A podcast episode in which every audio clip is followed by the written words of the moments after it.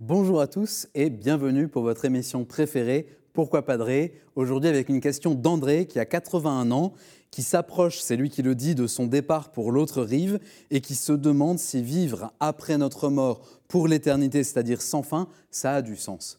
André, je suis touché par votre question et surtout par cette situation que vous décrivez se préparer pour le départ pour l'autre rive. C'est une réalité qui est tellement importante dans notre vie. Et il y a tellement de personnes qui vivent leur vie sans penser à la mort, sans se préparer à cette grande échéance. Saint Benoît, dans sa règle, propose de penser tous les jours au jour de notre mort. C'est pour ça que dans les cloîtres bénédictins, il y a toujours un cyprès, comme dans les cimetières. On voit le cyprès et on pense à la mort.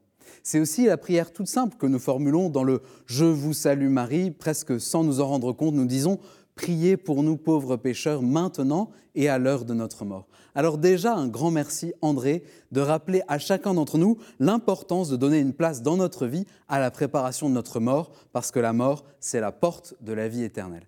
Alors venons-en à la question de l'éternité. Que signifie vivre sans fin? C'est sûr, de notre point de vue, qui sommes euh, plongés dans le temps, le concept de l'éternité, c'est difficile à comprendre. Tout dans notre expérience commence et finit. J'ai commencé à vous parler et dans quelques instants, ça sera fini et vous passerez à autre chose. Suis arrivé tout à l'heure chez KTO et tout à l'heure, je repartirai chez moi et ce soir, je m'endormirai et quand ma nuit prendra fin, le réveil sonnera. Alors, toutes les activités de notre vie sont marquées par ce caractère transitoire. Et donc, il nous est difficile de concevoir une réalité qui ne serait pas concernée par le temps. Pourtant, ce caractère de transition va de pair avec une autre caractéristique, la faible intensité de notre vécu. Je m'explique. Puisque les événements de notre vie ne durent qu'un temps, notre présence à ce que nous vivons est d'une intensité bah, plus ou moins grande. Bien souvent, à la fin d'une journée, nous regardons en arrière et nous nous disons que ce qui a vraiment été important, ce qui a eu du poids finalement, bah, c'est pas grand-chose et notre journée ressemble à du sable qui file entre nos doigts. En fait, notre vie présente, le poids de notre vie, c'est surtout l'addition de tous nos petits oui au réel, de nos petites fidélités de rien du tout, de sous ces petits actes d'amour.